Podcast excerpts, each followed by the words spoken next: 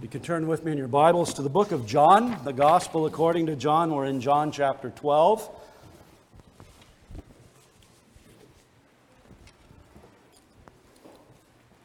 John 12, our focus this morning will be on verses 30 to 36, but I want to pick up reading in John 12 at verse 20.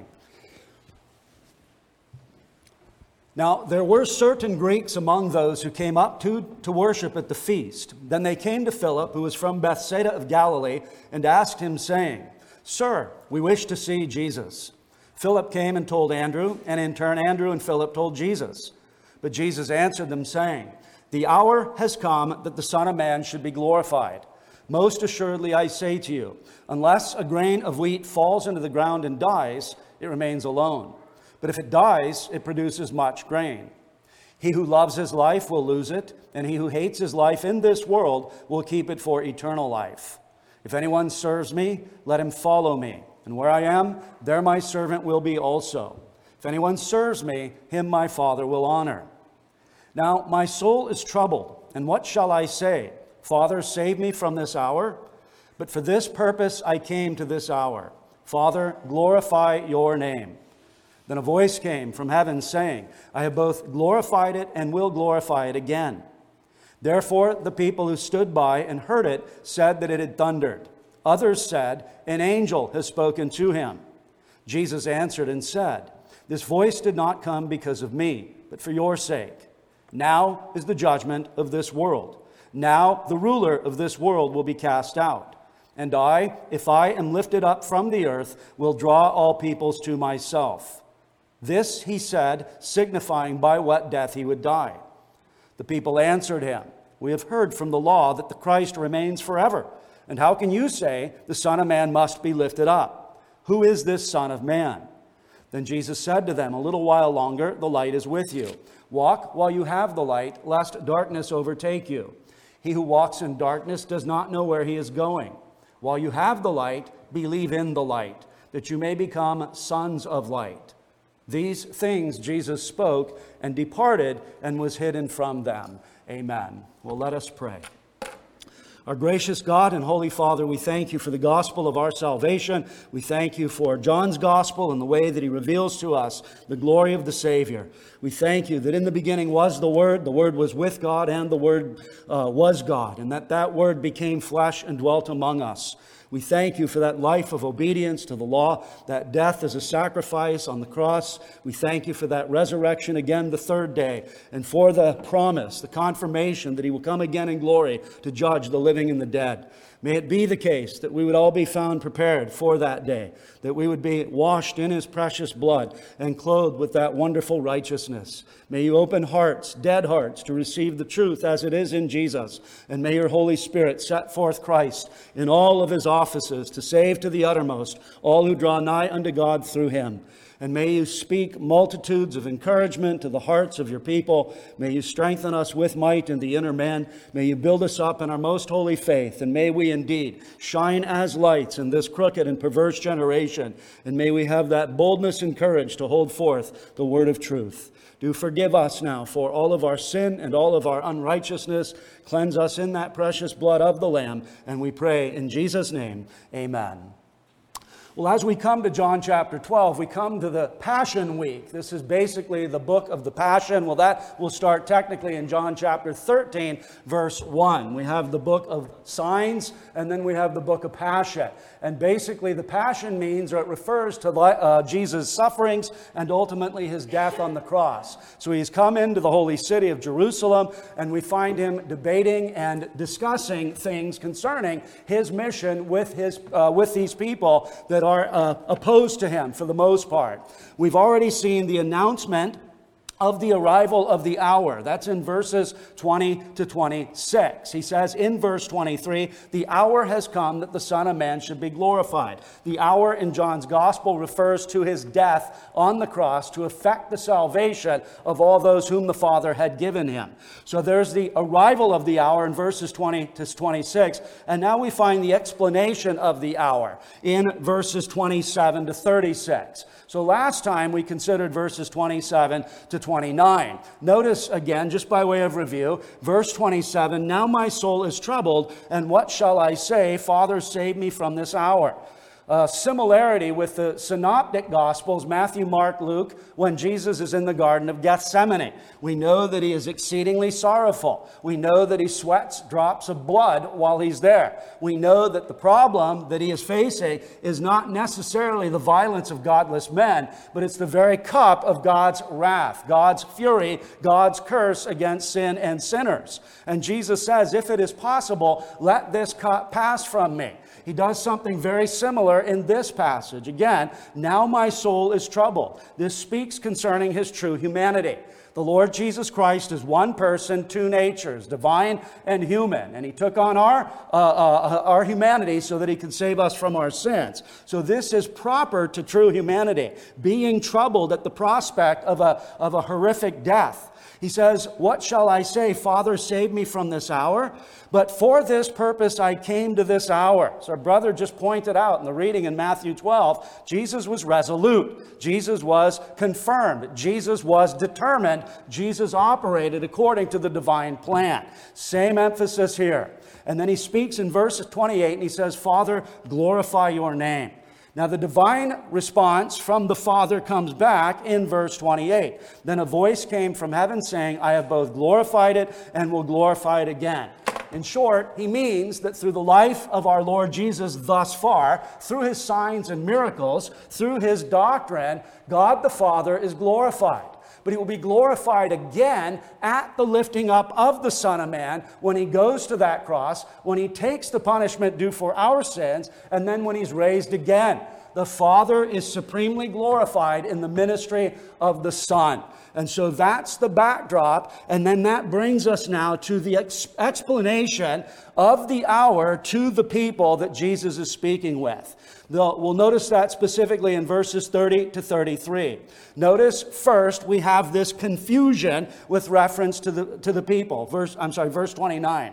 Notice, the, therefore, the people who stood by and heard it said that it had thundered, thundered. Others said, an angel has spoken to him. Now, the thunder makes sense. If you look back in the Old Testament, specifically Exodus 19, Psalm 18, you'll note that God's theophanies, that means a manifestation of the divine presence, is often accompanied by thunder. You see that in the book of Revelation as well when we are face to face with the living and true God. So thunder makes sense. But as well, some thought that it was the voice of the angel or a voice of an angel. That was consistent with Jewish thought. They thought that God mediated through angels to communicate divine revelation. But it does underscore the fact that there was an actual voice. This wasn't mass hallucination. This wasn't Jesus in some sort of a mystic zone, but rather there was a sound that came from heaven. And I think the undergirding principle is, is that they didn't understand it. When we drop down specifically to verse 34, and it says, The people answered him, We have heard from the law that the Christ remains forever, and how can you say the Son of Man must be lifted up? Who is this Son of Man? They're not seeking information here. They're not looking for Bible study. They're not looking for a little bit of confirmation to, to, to justify his claims. They are challenging him. They reject him. They despise him, and they're going to offer him up to the cross in the space of a few days. In fact, after our section in chapter 12, verses 37 to 41, we see John's theology of unbelief. In other words, what these men do in terms of their rejection of the Lord Jesus isn't surprising to the Lord Jesus. It's not surprising to God the Father, but it's in accordance with Old Covenant Scripture. So, back to our particular passage, when it says they didn't understand, that reflects on their spiritual condition. It reflects on their spiritual state. It reflects on the fact that they've rejected the very Word of God incarnate, therefore, they don't hear the Word of God as it thunders down from heaven. As Edward Klink says, the people could not make sense of the voice of God the Father, even as they did not understand the Word of God, His Son. So don't miss that as we work our way to the cross in John's Gospel. And as well, when you look in Matthew, Mark, Luke, it's not that we're just dealing with a bunch of neutral, sort of hapless souls that are kind of wondering who this Jesus is. By this time, everything is in place. By this time, there has been a great antithesis. By this time, there are those who are for Jesus and there are those who are against Jesus. And those who are against Jesus are like beasts. We will consider that this evening when we consider a psalm of the cross for our Lord's Day meditation in Psalm 22. These were beastly, vicious, vile, godless men that delivered up the Lord of glory, the one who came to his own, but his own did not receive him. So they are spiritually ignorant, they are spiritually dead, and yet Jesus, in his mercy and grace, goes on to explain to them the very significance of the hour. And that brings us to his explanation there in verses 30 to 33, and this is where we're going to camp this morning. Notice specifically, he speaks of the voice of the Father, and then he speaks concerning the death of the Son. So in verse 30, Jesus answered and said, This voice did not come because of me, but for your sake. Now that's likely idiomatic. I think it probably means something like, the, the, the voice did not come because of me only, but also for your sake. Because the voice did come in response to his prayer. So we see the Father's approbation of the Son's prayer, and the Father says, I have glorified my name, and I will glorify it. So again, it's idiomatic. It's not only come for me, but it's also come for you. But as well, as well there's a, a sense where John the theologian puts this in his gospel so that later re- readers would reflect upon it and see the significance of it. The very persons to whom the Lord of glory came are the very persons that are resisting him and rejecting him and want to ultimately kill and crucify him. So he speaks concerning the voice of the Father, and then he speaks now concerning the death of the Son in verses 31 to 33b. Notice specifically in verse 33, it says, This he said, signifying by what death he would die. That's explanatory. John is filling in the blanks for us in case we're still that thick and we're still that dull and we're still that ignorant that we haven't followed the Lord's explanation up to this point. So John just tells us that what is, whatever Jesus is saying in verses 31 and 32 is connected with his lifting up. What is the lifting up? The lifting up is his death. And in short compass, the Lord Jesus Christ does something here that you find in other passages of Scripture. You find in Romans 5 8, for instance, God commends his own love toward us, and that while we were yet sinners, Christ died for us. In one verse, you've got the entirety of the gospel. Ephesians chapter 2, verses 1 to 10, the, the entirety of the gospel. You've got the bad news of man in sin, 1 to 3, and the good news of God's rescue of man in sin through the redeeming work of Jesus in verses 4 to 10. You've got Romans 4:25. Jesus was delivered up because of our offenses and was raised for our justification. So you've got these verses located all throughout the scripture that if you only had that passage, you would be able to effectively evangelize a sinner. Perhaps you're in a plane and you're on your way down and you've got an unbeliever next to you. Well, Romans 5 8 would be a good one. Uh, Ephesians 2, 1 to 10 would be a good one. Uh, uh, uh, uh Romans 4, 25 would be a good one. But so would John 12, 31 and 32. In other words, Jesus explains the rationale behind his lifting up. Jesus explains the significance of his death. Remember the context, the hour has come. What's the hour, Jesus? The hour is, is the time when my Father is glorified through my cross work. And that hour has great significance, not just for us here, but it has great significance for all men everywhere. And when we consider that hour and the significance of it, the death of the Son in particular, Jesus speaks concerning three things here. Jesus speaks first concerning the judgment of the world, second, the triumph over the devil, and thirdly, the salvation of sinners. In fact, in Jesus Christ, we have the champion the victor, the blessed sovereign that is able to defeat our three biggest enemies. Who are our big three, uh, our three biggest enemies? Now, before you say Justin Trudeau, I, am talking a little bit more, you know, meta narrative. I'm talking in the bigger scheme of things. Who is the enemy of God's people? Who is the enemy of God's non people that we hope to become God's people?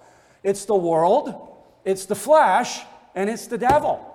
It's that unholy trinity, three forces that ally together against us to destroy us. And so, isn't it wonderful that there was this hour, that there was this event, There was this champion, this Messiah, this Christ that was coming, that now has come to defeat this threefold enemy. So, what does he mean when he says what he says? So, again, it's connected to his lifting up. He mentions that in verse 32. John explains the significance of that language in verse 33. This he said, signifying by what death he would die.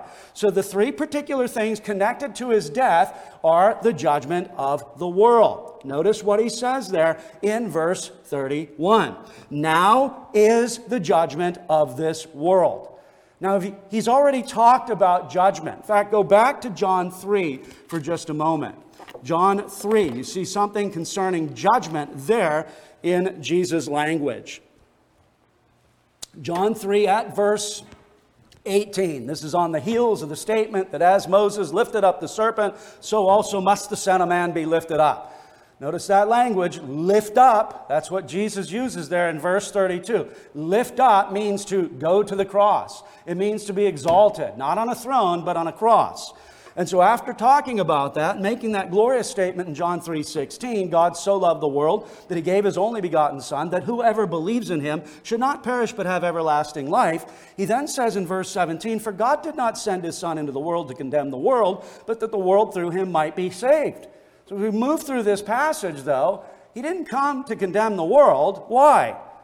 Because the world was already condemned. The mission of the Savior, the coming of the, the, the Messiah, was to rescue, it was to redeem. Uh, Galatians 4 4, in the fullness of the time, God sent forth his Son, born of a woman, born of the law, to do what? To redeem those under the law.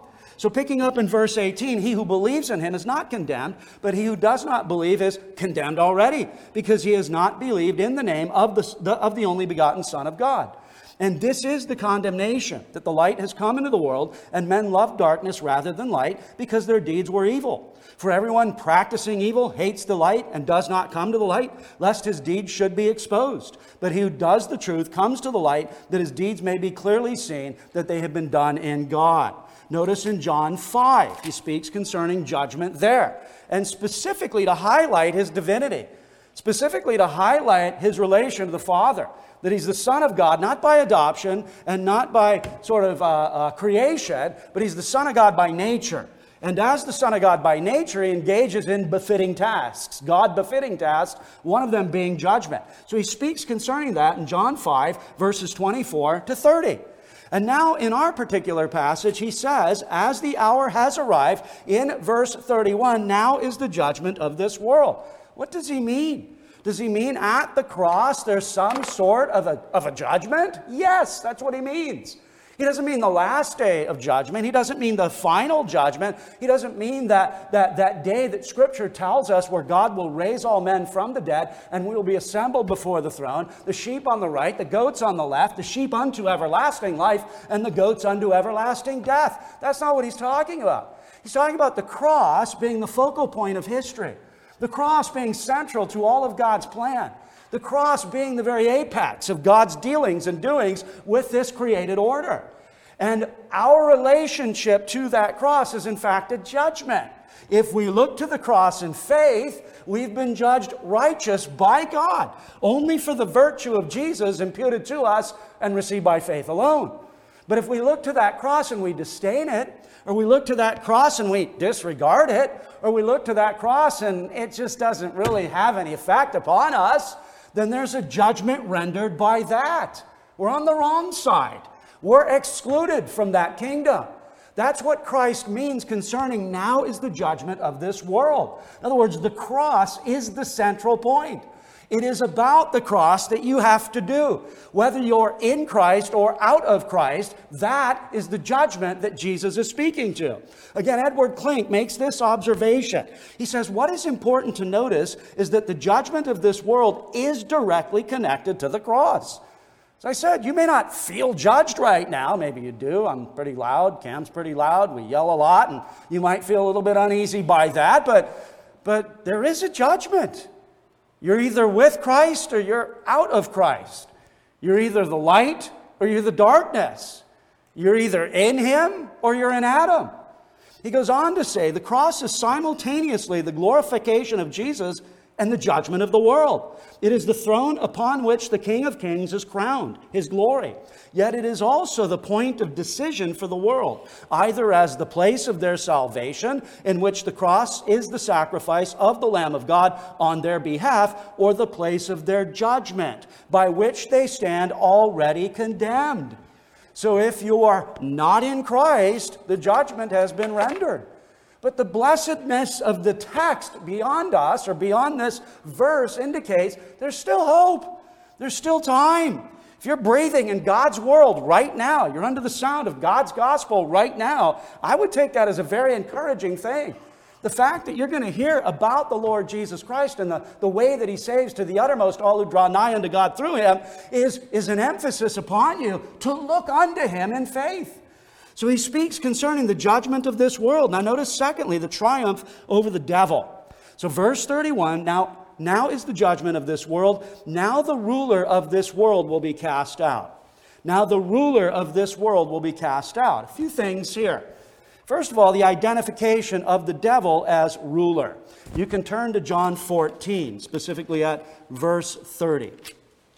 John 14, specifically at verse 30. I will no longer talk much with you, for the ruler of this world is coming, and he has nothing in me. John 16, specifically at verse 11. John 16 at verse 11. Or ju- uh, uh of judgment, because the ruler of this world is judged. Notice in 2 Corinthians chapter 4. 2 Corinthians chapter 4. The specific word ruler is absent, but God of this world is present. Same sort of a concept. 2 Corinthians 4 4. Whose minds the God of this age has been blinded, who do not believe, lest the light of the gospel of the glory of Christ, who is the image of God, should shine on them. Ephesians chapter 2. Ephesians chapter 2 describes the devil in this language. Verse 1 You he made alive, who were dead in trespasses and sins, in which you once walked according to the course of this world, according to the prince of the power of the air, the spirit who now works in the sons of disobedience. And then in 612, when he bids us put on that full armor of God, he gives as the argument because we don't wrestle against flesh and blood. We wrestle against notorious forces that are unseen. Notice in 612, for we do not wrestle against flesh and blood, but against principalities, against powers, against the rulers of the darkness of this age, against spiritual hosts of wickedness in the heavenly places. So going back to John chapter 12, when the Lord Jesus says, Now is the judgment of this world, now the ruler of this world will be cast out the identification of the devil as ruler is seen elsewhere in the New Testament. But I think Cyril of Alexandria gives us a good caution here. He says he calls him the ruler, even though that is not strictly speaking what he is. God alone is the king of all, but because they are under the influence of stupidity, people selected the devil as their ruler. That's the language. That's the suggestion. That's what's happening here. The people are under that bondage. They're under that bondage because, by and large, they want to be under that bondage. Look at the horrible things that obtain in the body politic. Do you ever just want to say, well, you know, you voted for this. If you hadn't voted for this, perhaps we wouldn't be in this particular mess. The man in Adam basically voted for this. He wants the bondage. He's in the bondage. And, and now Jesus is saying there's a time coming connected to the cross where that bondage is broken by the work of the Lord Jesus Christ. We see the beginning of the devil's overthrow in Christ's earthly ministry. Turn back to Matthew 12. Matthew chapter 12. Our brother read from Matthew 12. We see the beginning of the overthrow of the devil in the Lord's ministry there. Notice specifically in Matthew 12 at verse 24. Now, when the Pharisees heard it, they said, This fellow does not cast out demons except by Beelzebub, the ruler of the demons. But Jesus knew their thoughts and said to them, Every kingdom divided against itself is brought to desolation, and every city or house divided against itself will not stand. If Satan casts out Satan, he is divided against himself. How then will his kingdom stand? And if I cast out demons by Beelzebub, by whom do your sons cast them out? Therefore, they shall be your judges. But if I cast out demons by the Spirit of God, and he does, then the kingdom, or surely the kingdom, uh, uh, uh, I'm sorry, surely the kingdom of God has come upon you. Or how can one enter a strong man's house and plunder his goods unless he first binds the strong man? And then he will plunder his house. He who is not with me is against me, and he who does not gather with me scatters abroad. So there is the sense where the beginning of the overthrow of the devil takes place in the life and ministry of our Lord Jesus. Turn over to Luke's gospel in Luke chapter 10. Luke chapter 10. So we trace out the beginning, and then we move to the final overthrow relative to the devil himself. Notice in Luke 10, the scene is Jesus sends his disciples out. They go to preach, they go to teach, they go to cast out demons, they go to heal people. And then they return according to 1017. It says, Then the 70 returned with joy, saying, Lord, even the demons are subject to us in your name. And he said to them, I saw Satan fall like lightning from heaven. Behold, I give you the authority to trample on serpents and scorpions, and over all the power of the enemy, and nothing shall by any means hurt you. Nevertheless, do not rejoice in this, that the spirits are subject to you, but rather rejoice because your names are written in heaven. It's a whole sermon there, specifically on verse 20, in terms of where our joy ought to be. Our joy ought not to be in our performance because that's fleeting. Our joy ought to be in the sovereign grace of Almighty God. But beyond that, notice what Jesus says. Through the life, uh, uh, rather the ministry of these apostles, Jesus says, I saw Satan fall like lightning from heaven. So going back to John 12, 31. Now is the judgment of this world. Now the ruler of this world will be cast out. So the beginning of that overthrow is in the ministry of Jesus. But the finality of his overthrow is in the death of Jesus.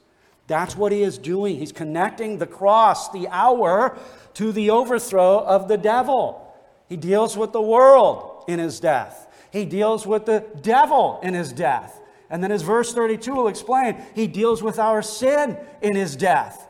The threefold enemy of God's people, the threefold enemy of image bearers, is taken care of by the Lord Jesus Christ. So, in terms of the completion of his overthrow, turn to Paul's letters. Turn to Colossians chapter 2. Colossians chapter 2, just where you see this in terms of the successful triumph of Jesus at the cross to destroy the devil. Well, Colossians 1.13 hints at it or tells us the, at least the, the, the macrocosmic transfer of, uh, of, of, individuals from one kingdom to the other. Notice in Colossians 1.13, he has delivered us from the power of darkness and conveyed us into the king, kingdom of the Son of his love, in whom we have redemption through his blood, the forgiveness of sins.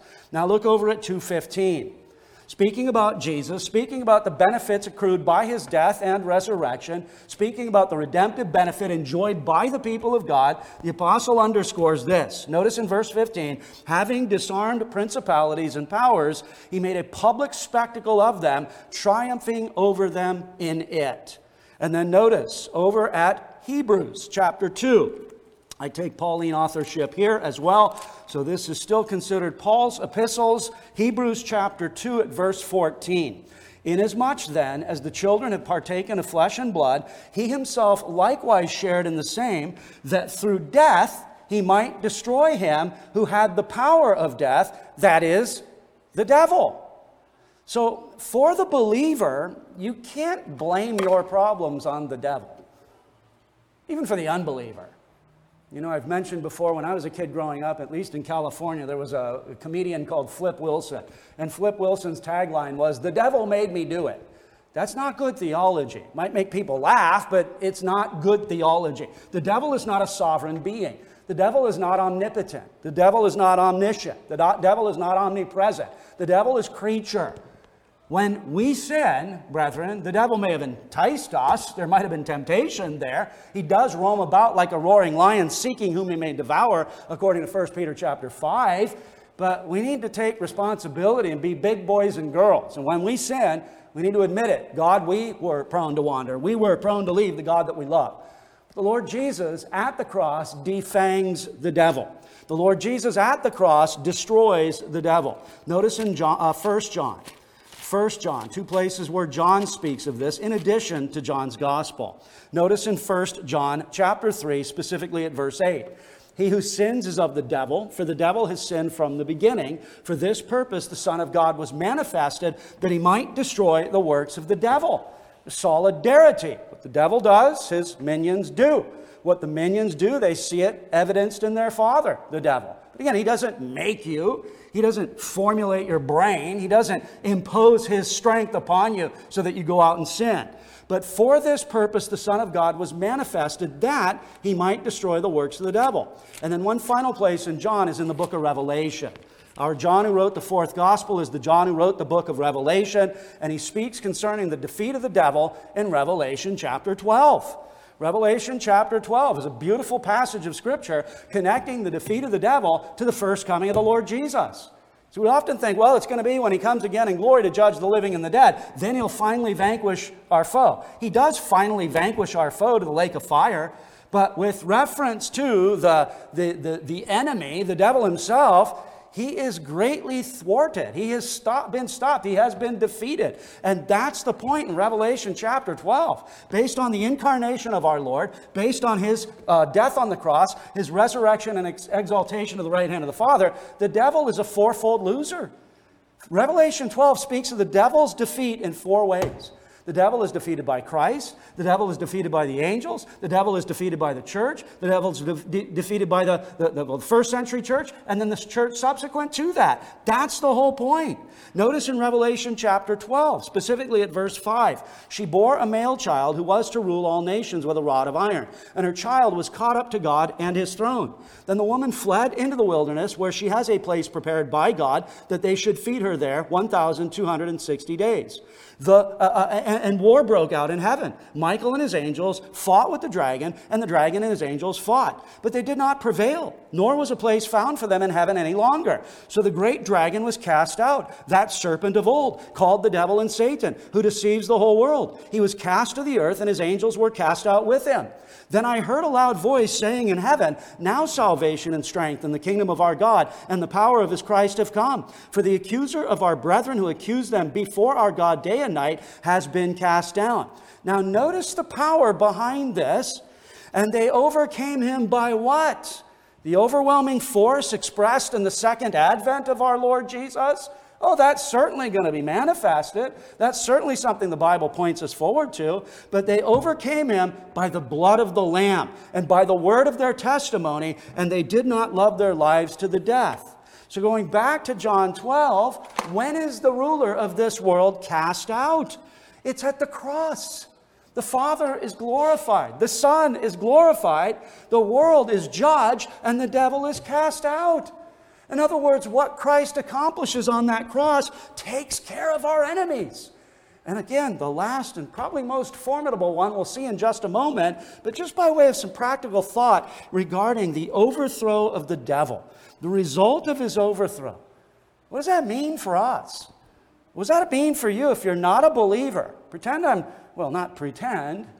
Uh, imagine that I'm trying to tell you how glorious Jesus is, how wonderful Jesus is how, how blessed his gospel is, how, how good that good news really is. And in order to do that, I, I, I got to tell you, you know, that it, it's not just your sin, it's not just this world, but, but it's also that, that grand enemy of souls. It's, it's the devil. What happens when a, when a man, a woman, a boy, or a girl comes to the Lord Jesus Christ in faith? When the Holy Spirit regenerates them, when the Holy Spirit causes them to be born again, when the Holy Spirit implants the graces of faith and repentance in their heart so they receive with empty hand the goodness that God gives us in Jesus. What does that mean practically for the saint of Christ? What does that mean for us in our life in this present evil age? Well, I would suggest in the first place, the children of God no longer walk according to the prince of the power of the air. Ephesians 2. You once walked that way, but you no longer do walk that way. That's why in Ephesians 4, our walk is to be characterized by the calling with which we were called. Coloss- uh, uh, Ephesians 4 1. And that's why he says in Ephesians 4:17, no longer walk as the Gentiles walk in the futility of their mind. That's why when he moves to, to chapter 5, he says we're to walk in love, we're to walk in light, we're to walk in wisdom. Why? Because that old walk has been destroyed by the cross of our Lord Jesus Christ. You're no longer subject to the prince of the power of the air, the spirit who now works in the sons of disobedience. You're free men and women. As well, the children of God are no longer in bondage because of a fear of death. This is the visiting the same passages I just read. Hebrews 2 14 and 15. Inasmuch then as the children have partaken of flesh and blood, he himself likewise shared in the same, that through death he might destroy him who had the power of death, that is, the devil, and release those who through fear of death were all their lifetime subject to bondage.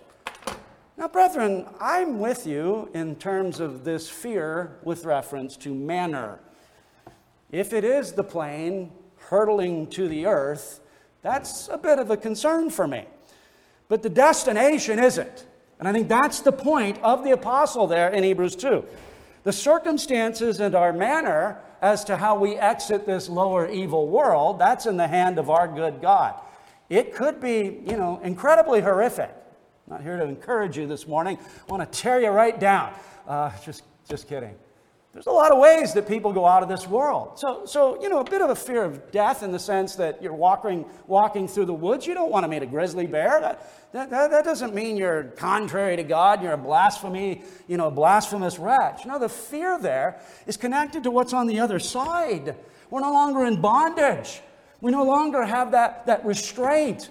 We no longer have that, that, that trembling at the thought of what's on the other side. We rejoice in the language of the Apostle Paul that, that, that death has lost its sting, the grave has lost its victory. Why? Because of what Jesus has accomplished in the destruction of the devil. And then, as well, the children of God are no longer prevailed upon by the accuser of the brethren. Now, listen to the language. They're no longer prevailed upon in the sense where they are debilitated. The, the accuser of the brethren still tries. The accuser of the brethren still tries to usurp. The accuser of the brethren does try to, try to get at you.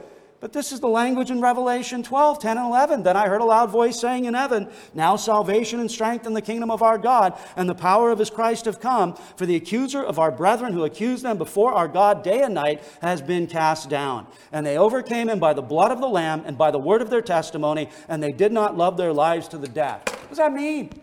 When the accuser comes and says, How do you dare call yourself a Christian? Because Christ Jesus bought and paid for me. It's not my performance, it's not my merit, it's not my works, it's not my law keeping, but it's Christ alone. That's how we refute the attack or the assault of the devil who comes to accuse and upbraid the people of God. There is great benefit in the cross. There's great benefit in terms of this world. The judgment has come. In terms of the devil, he's been defanged. He is no longer that archenemy of our souls. Again, he roams about like a roaring lion, seeking whom he may devour. But greater is he that is in you than he that is in the world, is what John tells us. So, with reference to the world, Jesus kills it. Again, metaphorically, by way of judgment. With reference to the devil, he kills him by the work on the cross. And that brings us finally to the flesh brings us finally to us, brings us finally to our own sin. Notice what Jesus says there in verse 32. And I, if I am lifted up from the earth, will draw all peoples to myself. The language is employed in John 3:14. Already mentioned that. Just as Moses lifted up the serpent, so also must the Son of Man be lifted up. Turn back to John 8. You see a similar convention used by our Lord to describe his death. John chapter 8, specifically at verse 28. Then Jesus said to them, When you lift up the Son of Man, then you will know that I am, and that I do nothing of myself, but as my Father taught me, I speak these things. So, language that he's employed, now language that does serve to explain the significance of the hour and to bring home the truth with reference to that hour. If I am lifted up, there's judgment upon the world. If I am lifted up, the devil is cast out. And if I am lifted up, I will draw all men to myself. So there's three things here that we ought to appreciate. First, the means. What is the means by which sinners come to salvation? It's the cross. In case you didn't get that yet. In case you're still, I'm not really sure about this, Butler. I don't know. It's the cross. The cross vanquishes all the foes. Again, that most formidable one is our own flesh. When you read Pilgrim's Progress and, and you see him swimming through that, that river Jordan to the celestial city, the devil isn't heaven. He's, he's away from the world. But what's still the entanglement? It's that wretched enemy we can never fully dis- disenfranchise ourselves from. It's us, right? The devil might be messing with a whole bunch of other people on a given day. You may be, you know, in Cancun in a little villa and not a soul around. Well, there's probably lots of souls. Let's say up in northern BC, you're out on a little piece of property. There's not a soul around there. There's no influence of the world. It's what the monks thought. If I just sort of withdraw myself, I'll be holy. I'll just sit up on a, lo- uh, on a big pole and, and there I'll be holy. The devil can't get at me, the world can't get at me. You foolish monk, guess what's going to get at you up on the top of that, that pole? It's your own heart. See, that's the problem with man. We've sinned against God. We've done what is evil in the sight of God. And we can, we can try to blame the world that the world has helped, provides a lot of the backdrop, provides a lot of the temptation, provides a lot of the sort of stuff out there that looks enticing to us. We, we can blame the devil. Again, he does give enticement. He certainly in charge of that sort of avenue with, you know, all the lusts of the flesh out there. But in the final analysis, it's, it's us that took the fruit. It's us that ate. It's us that transgressed. It's us that rebelled. It's us that lack conformity unto God's holy law. It's us who have violated that law. So, what's God's remedy? God's remedy is the cross of our Lord Jesus Christ. It's the hour for which the Son of Man came. It's the hour that he was resolved about. It's the hour that he was determined by. It was the hour that he wouldn't shrink back from, even though it was horrific for him according to his humanity. But that cross is the means by which you and I have everlasting life. See, we've got two problems when, uh, when we sin against God. We need to be forgiven of that sin, but we also need a righteousness, right? A lot of preachers, and, and I'm not picking on them, but they get the forgiveness part down, and we should preach full and free forgiveness in and through the blood of our Lord Jesus, but we need a righteousness. We need to be able to stand in the presence of God. This goes all the way back to the, the former prophets. In 1 Samuel chapter 15, what does God say? Behold, to obey is better than to sacrifice. God demands perfection. There's no sort of uh, uh, uh, relaxation on the part of God in terms of our obedience. When, when did we ever think that, that God was going to grade on a curve? Well, as long as I get a D minus, I'm going to make it into heaven. Kids, we used to be graded like that. I don't think you are anymore. It's all about good job and good effort. But you used to be, you know, bright and you got an A, and you were moron and you got an F. Well, some people think, well, if I just do D minus work, then, then I'll get accepted by God. No, we need to be forgiven, but we need a righteousness. That's the life of Jesus. That's the obedience of Jesus. Why does he do what he does for 33 years? For us men and for our salvation. Why John 1:14 the word became flesh and dwelt among us for us men and for our salvation. We need to be cleansed in his blood and clothed in his righteousness and it's connected to his cross his life of obedience, his death as a substitute, and his resurrection again the third day. That is the Christ upon whom we believe. And it is that Christ that brings salvation to needy sinners. So, back to our text, and, and I, if I am lifted up from the earth, that's the means. Notice then the method, the method that he employs. It says, And if I am lifted up from the earth, I will draw all men to myself. That draw there speaks concerning the effectual calling of God. The drawing there is what we've already seen in John 6. No one can come to me unless the Father who sent me draws him.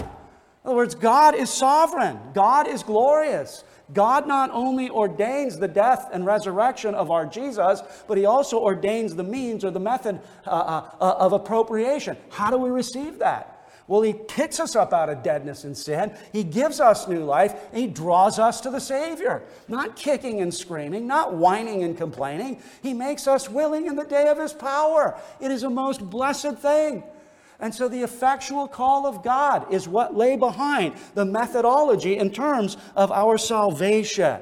The reference is to the effectual call of God placed upon the sinners for whom Jesus died. And when he says, I will draw all men to myself, that doesn't mean all men without exception.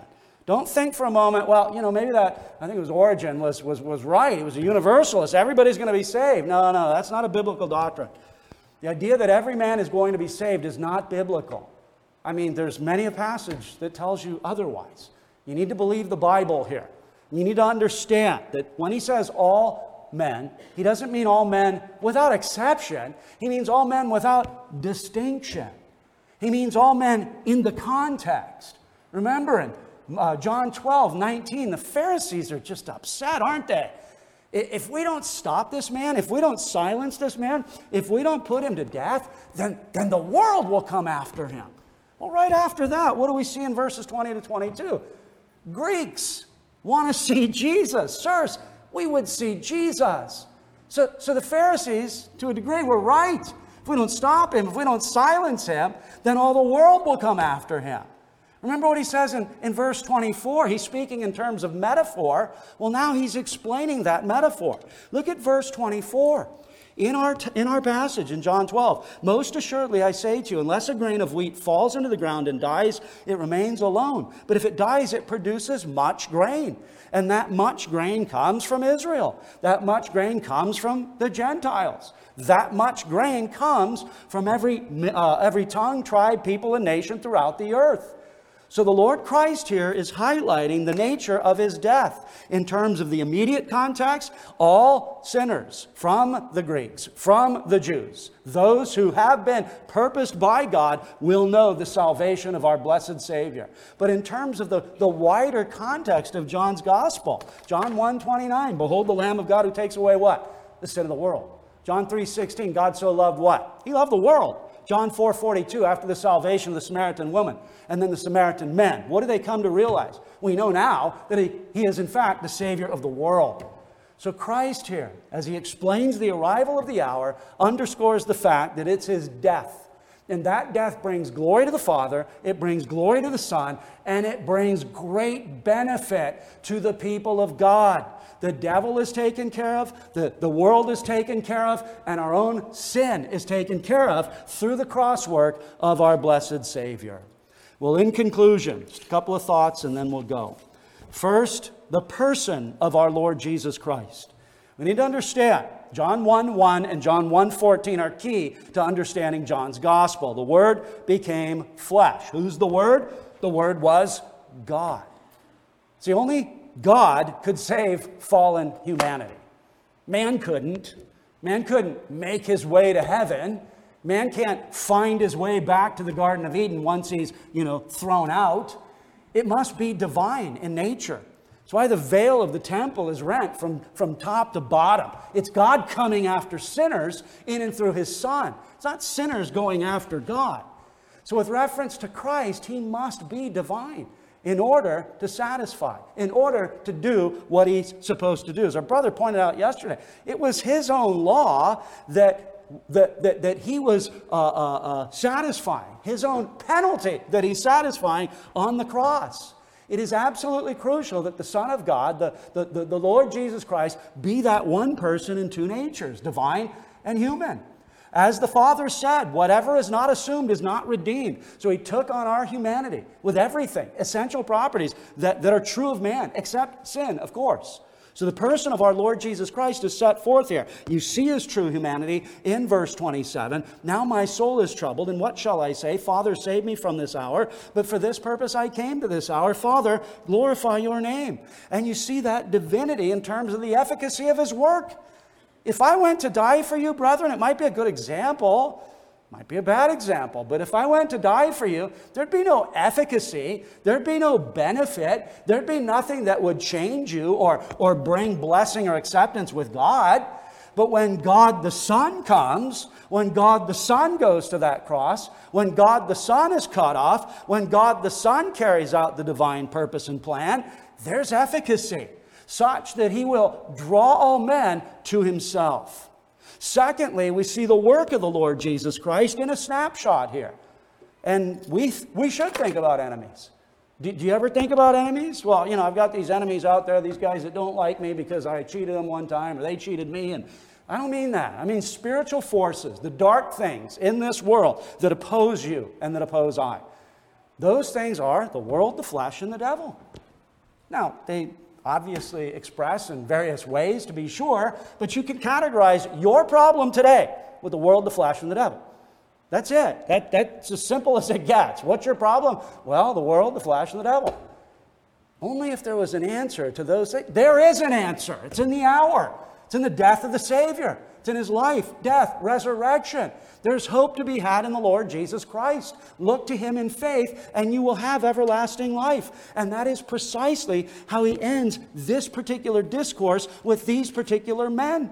We'll visit this, God willing, next week, but notice in verse 36 while you have the light, in the context, I think he means, while you have me in your midst. Jesus is the light, light from light, God from God, true God from true man. He's been introduced in the prologue as light. Well, he says to these men, while you have the light, believe in the light. Don't reject it. Don't resist it. Don't say no to it. What is there about the Jesus in this passage you couldn't possibly long for, or desire, or crave? If he takes care of my threefold enemy, he's the one I want. If he's going to bring the betterment to my soul and bring me into that heavenly kingdom, then he's the one I want. He is, in the language of the bride, altogether lovely and chief among 10,000. You should want him. And if you do want him, what's the response? It's right there from him. This isn't me. I didn't make this up. I didn't write John 12 36. While you have the light, believe in the light, that you may become sons of light, that you may be transferred from the kingdom of darkness into the kingdom of the Son of His love. It's grace alone, through faith alone, in Jesus Christ alone for salvation. May you indeed believe on Him Look to him and know the joy of being found in him. Not having a righteousness of your own, which is from the law, but that righteousness which is from God, received through faith in our Lord Jesus. Well, let us close in a word of prayer. Our Father in heaven, thank you for your word. Thank you for the clarity of the Savior's doctrine here. Thank you for the efficacy of his cross work on behalf of his people. Thank you for the privilege to preach and proclaim this truth in the church throughout the earth. And we pray that many from every tribe and tongue and people and nation would gather together before that throne, that great multitude that no man can number. Until that time, Most High, we pray for the blessing of God upon that preached word today, that many would come to a saving knowledge of our, of our Lord Jesus. And even now, open hearts and convict of sin and demonstrate the person and the work of the Lord Jesus Christ, that He is able to save to the uttermost all who draw near to Him, uh, all, all who draw near to you through faith in Him. And we ask in Jesus' name, Amen. Well, you can turn in your hymn books to 568 as we close our service singing the doxology in praise to our great and glorious God. Number 568.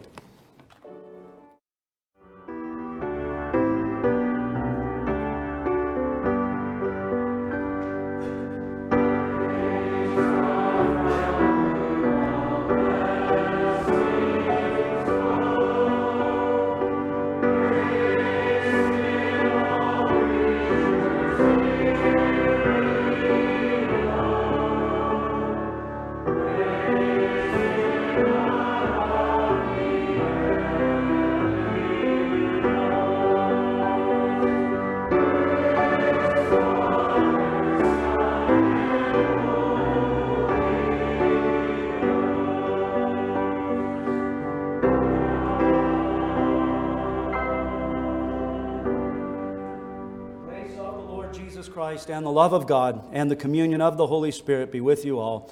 Amen. Father, thank you for that wonderful gift of your Son, the Son of your love.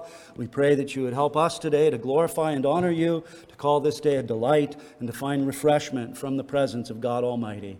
And we ask this through Jesus Christ our Lord. Amen. Well, please be seated for a brief time of meditation.